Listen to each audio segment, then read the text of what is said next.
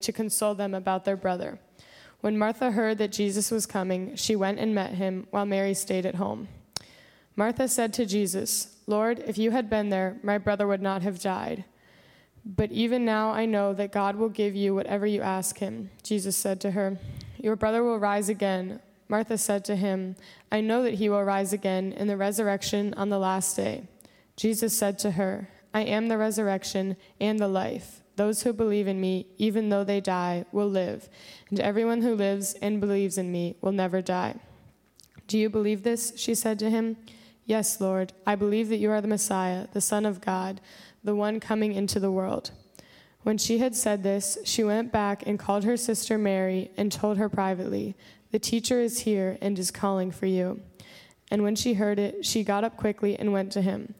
Now Jesus had not yet come to the village, but was still at the place where Martha had met him. The Jews who were with her in the house, consoling her, saw Mary get up quickly and go out. They followed her because they thought she was going to the tomb to weep there. When Mary came where Jesus was and saw him, she knelt at his feet and said to him, Lord, if you had been there, my brother would not have died. When Jesus saw her weeping, and the Jews who came with her also weeping, he was greatly disturbed in spirit and deeply moved. He said, Where have you laid him? They said to him, Lord, come and see. Jesus began to weep. So the Jews said, See how he loved him? But some of them said, Could, could not he who opened the eyes of the blind have kept this man from dying? Then Jesus, again greatly disturbed, came to the tomb. It was a cave, and a stone was lying against it. Jesus said, Take away the stone. Martha, the sister of the dead man, said to him, Lord, there is a stench because he has been dead four days. Jesus said to her, Did I not tell you that if you believed in you would see the glory of God? So they took away the stone. And Jesus looked upward and said, Father, I thank you for having heard me. I know that you always hear me, but I have said this for the sake of the crowd standing here, so that they may believe you sent me. When he had said this, he cried with a loud voice, Lazarus, come out. The dead man came out, his hands and feet bound with strips of cloth, and his face wrapped in a cloth. Jesus said to them, Unbind him and let him go. This is the word of the Lord. Thanks, Allison. Um, that was a lot to read. It's a nice, long story, and I didn't want to miss any of it, so thank you for doing that for us. Um, Pam, who got up here and told us her generosity story and how her um, how her life is overflowing, she always gets her hands into things to help other people. And right now, she is collecting Publix gift cards for the families um, from the shooting and she has a contact there that will deliver them. And she just reminded me that the funerals are beginning this week. Uh, if you would like to pick up a gift card from Publix and just leave it at the front office with Pam's name on it, she will um, get it to the people there. So thank you, Pam, for doing that. So um, let's pray.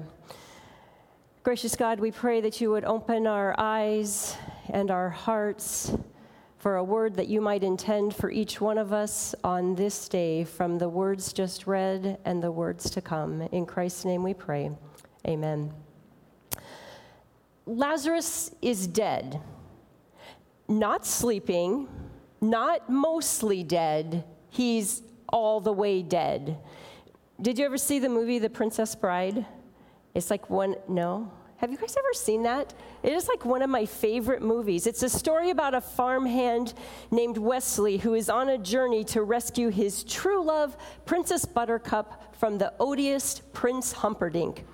At one point in this adventure, when Westley's companions have rescued him from Humperdinck's henchmen, they're afraid that Westley has died. So they take him to Mad Max, who is a folk healer that is played by Billy Crystal, who declares that Westley is only mostly dead. So let's watch this clip. Look who knows so much, huh? Well, it just so happens that your friend here is only mostly dead. There's a big difference between mostly dead and all dead. Please open his mouth. Now, mostly dead is slightly alive. Now, all dead, well, with all dead, there's usually only one thing that you can do. What's that? Go through his clothes and look for loose change. hey!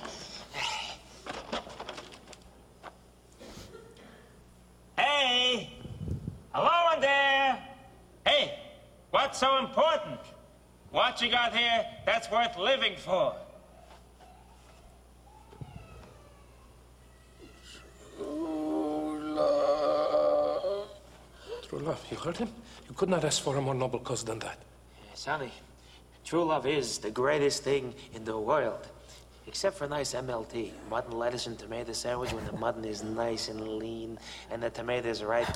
They're so perky. I love that. But that's not what he said. He distinctly said to blave. And as we all know, to blave means to bluff. Huh? So you're probably playing cards and he cheated. Liar!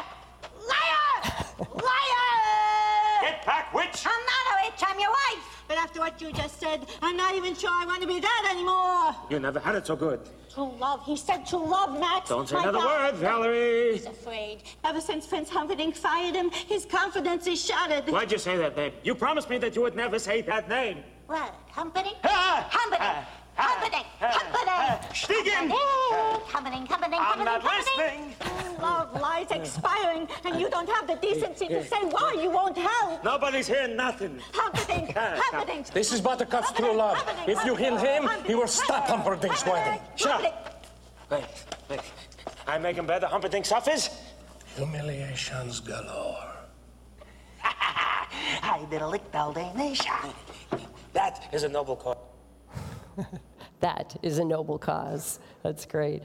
So Lazarus is all dead. And do you know how we know that? Well, let's dust off our King James Version of the Bible and take a look at this story just a little bit more. Now, I don't use King James often, but I love the rendering of the raising of Lazarus. Jesus, after weeping and being emotionally moved, commands those around him to open Lazarus' tomb. There's instant protest. Lazarus has been dead for a few days, and everyone knew that rolling away the stone would not be pretty. So now here's the King James Version. Martha calls out, But Lord, he stinketh. Stinketh. What a great word. I've been using it all week. I love that. You can imagine the odor, right? I mean, we've all had raw chicken in the refrigerator a few too many days. Or how about a dead rat in your attic? Have you ever experienced that? A few days in the attic at 150 degrees in the summertime, not enough to cook it, but just enough to make it stinketh a lot. Well, if you're wondering how Lazarus got into this condition, what happened was that he had gotten sick, like many of us do. And then Mary and Martha sent a message to their friend Jesus Lord, he whom you love is ill. Mary, Martha, and Lazarus are probably Jesus' best friends. But Jesus didn't come right away when he, when he was called. He came too late, and Jesus died. Both sisters lamented, If only you had been here. On a courageous day, I would be saying, Where the heck were you? And then on a normal day, I'd be saying the same thing, but I would be saying it under my breath. Whether aloud or under our breath, don't we find ourselves asking God from time to time, Where the heck were you? Jesus told his disciples that Lazarus was dead, and only then does he decide to go to nearby Bethany. Jesus arrives on the fourth day, the day that is beyond all hope. All through Scripture, the third day is the day that God acts. On the third day, God descends to Mount Sinai and reveals the Ten Commandments. On the third day, Joshua's spies emerge from hiding. On the third day, famines end for King David and later for Elijah. On the third day, Jonah is expelled from the belly of the great fish. On the third day, Queen Esther ends her fast and approaches the king to save her people. On the third day, Jesus rose again from the dead. And when does Jesus mosey into town to see Lazarus? He arrives on the hopeless fourth day. The one who is the resurrection and the life is weeping for his dear friend Lazarus. This does not look good. This definitely does not look hopeful. Well, I would like to camp out just for a little bit in these feelings of hope and hopelessness, to wonder together what we might learn from this seventh and final sign in the Gospel of John, which, of course, Jesus actually raises Lazarus from the dead. But Mary and Martha were expecting Jesus to come and heal their brother. So when he doesn't come in time and Lazarus dies, they are deep in their grief. The situation seemed hopeless. When life is going well, it's easy to feel hopeful, right?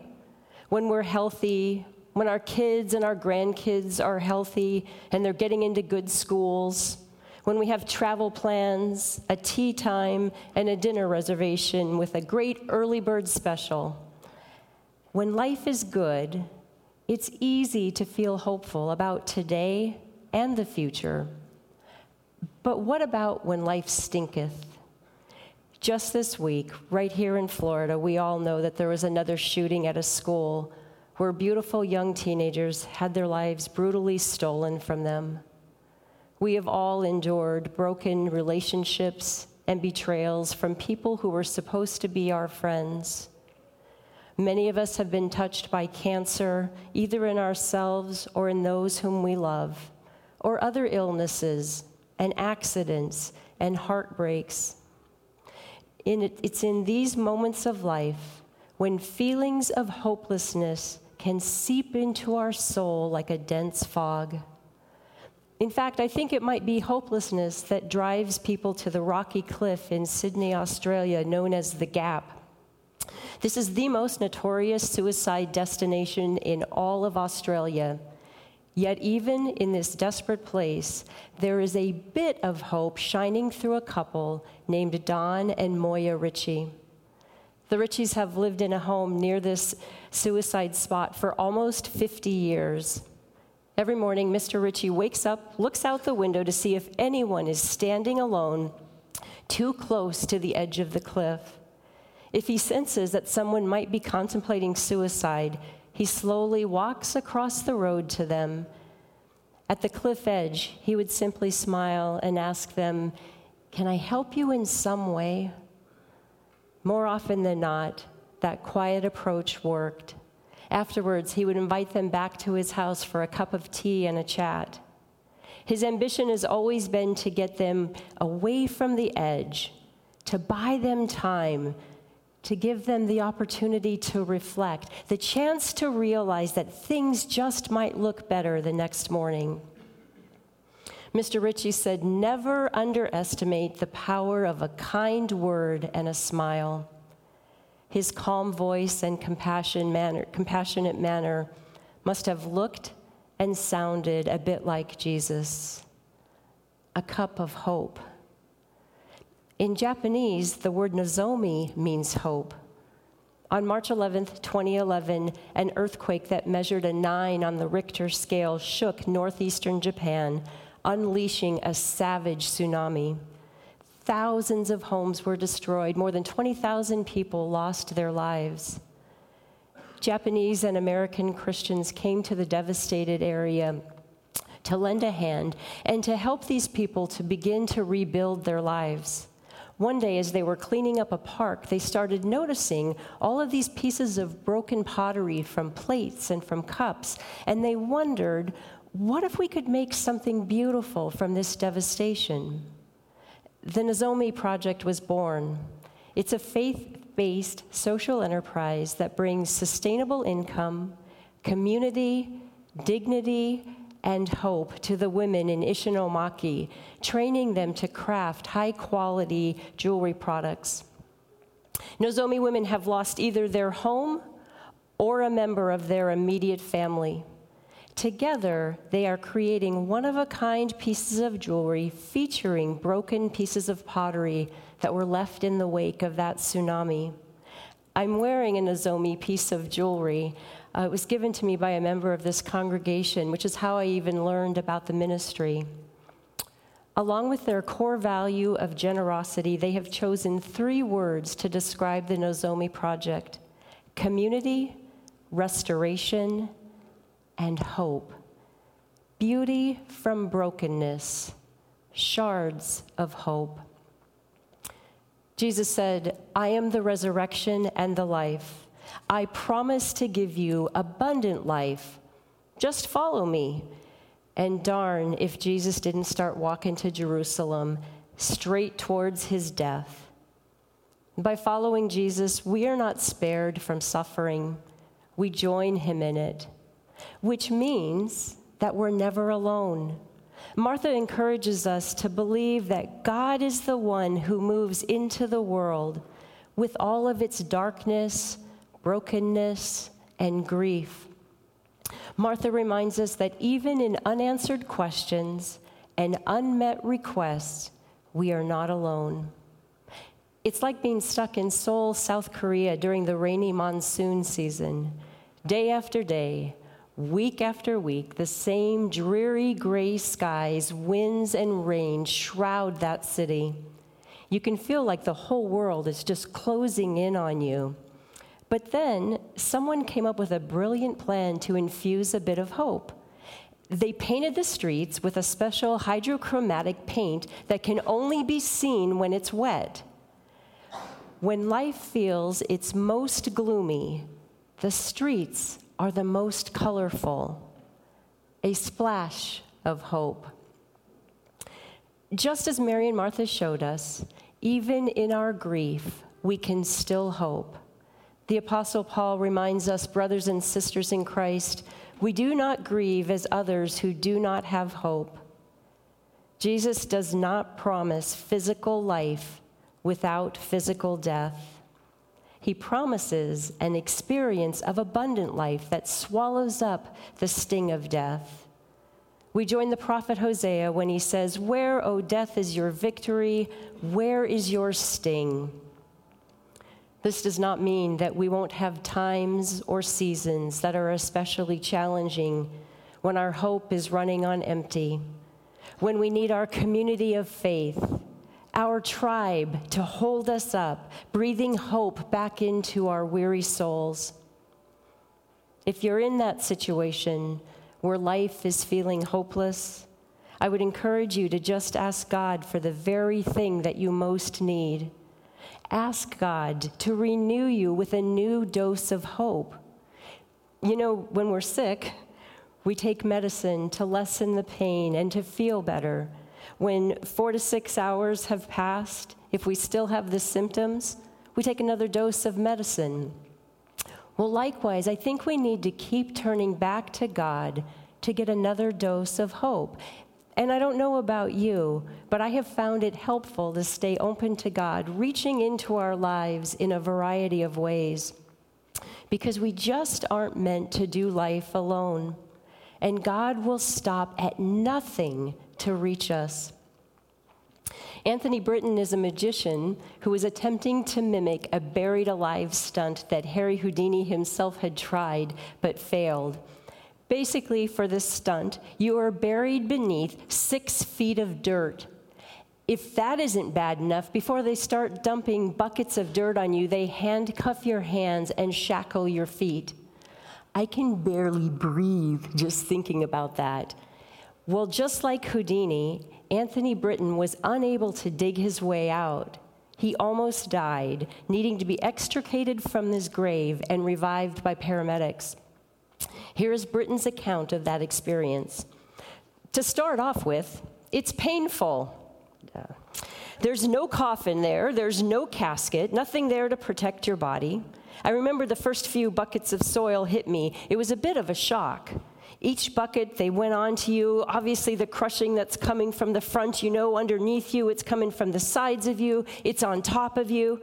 For some reason, I think the soil shifted or something, and I got my right arm trapped. It was trapped between my body and the actual soil itself. So at some point, it was crikey, I can't move my right arm.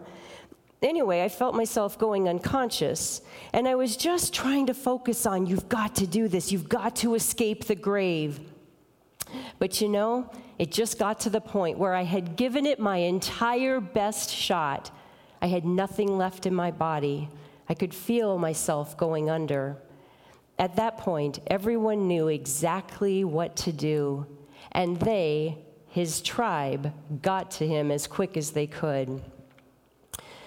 Anthony Britton couldn't escape his grave by himself any more than Lazarus could, or than you can, or than I can. Yet God does not leave us alone. God reaches us through music, through silence, through His Word. God reaches us through sunsets and birds singing, through dogs and even cats.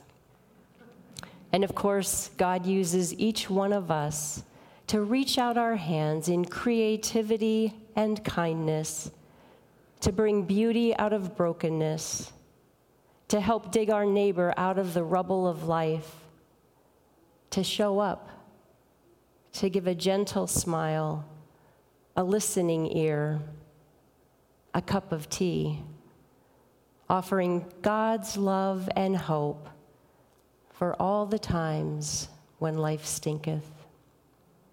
Will you pray with me? Gracious God, we are so grateful that we are never alone. And Lord, we are thankful for this faith family and for all the people that you put in our path to care for us and to hold us up when we just can't stand alone. We pray, Lord, that you would use us in ways that you see fit, that we too might be offering bits of hope to people that come into our pathway. Thank you, Lord. Amen.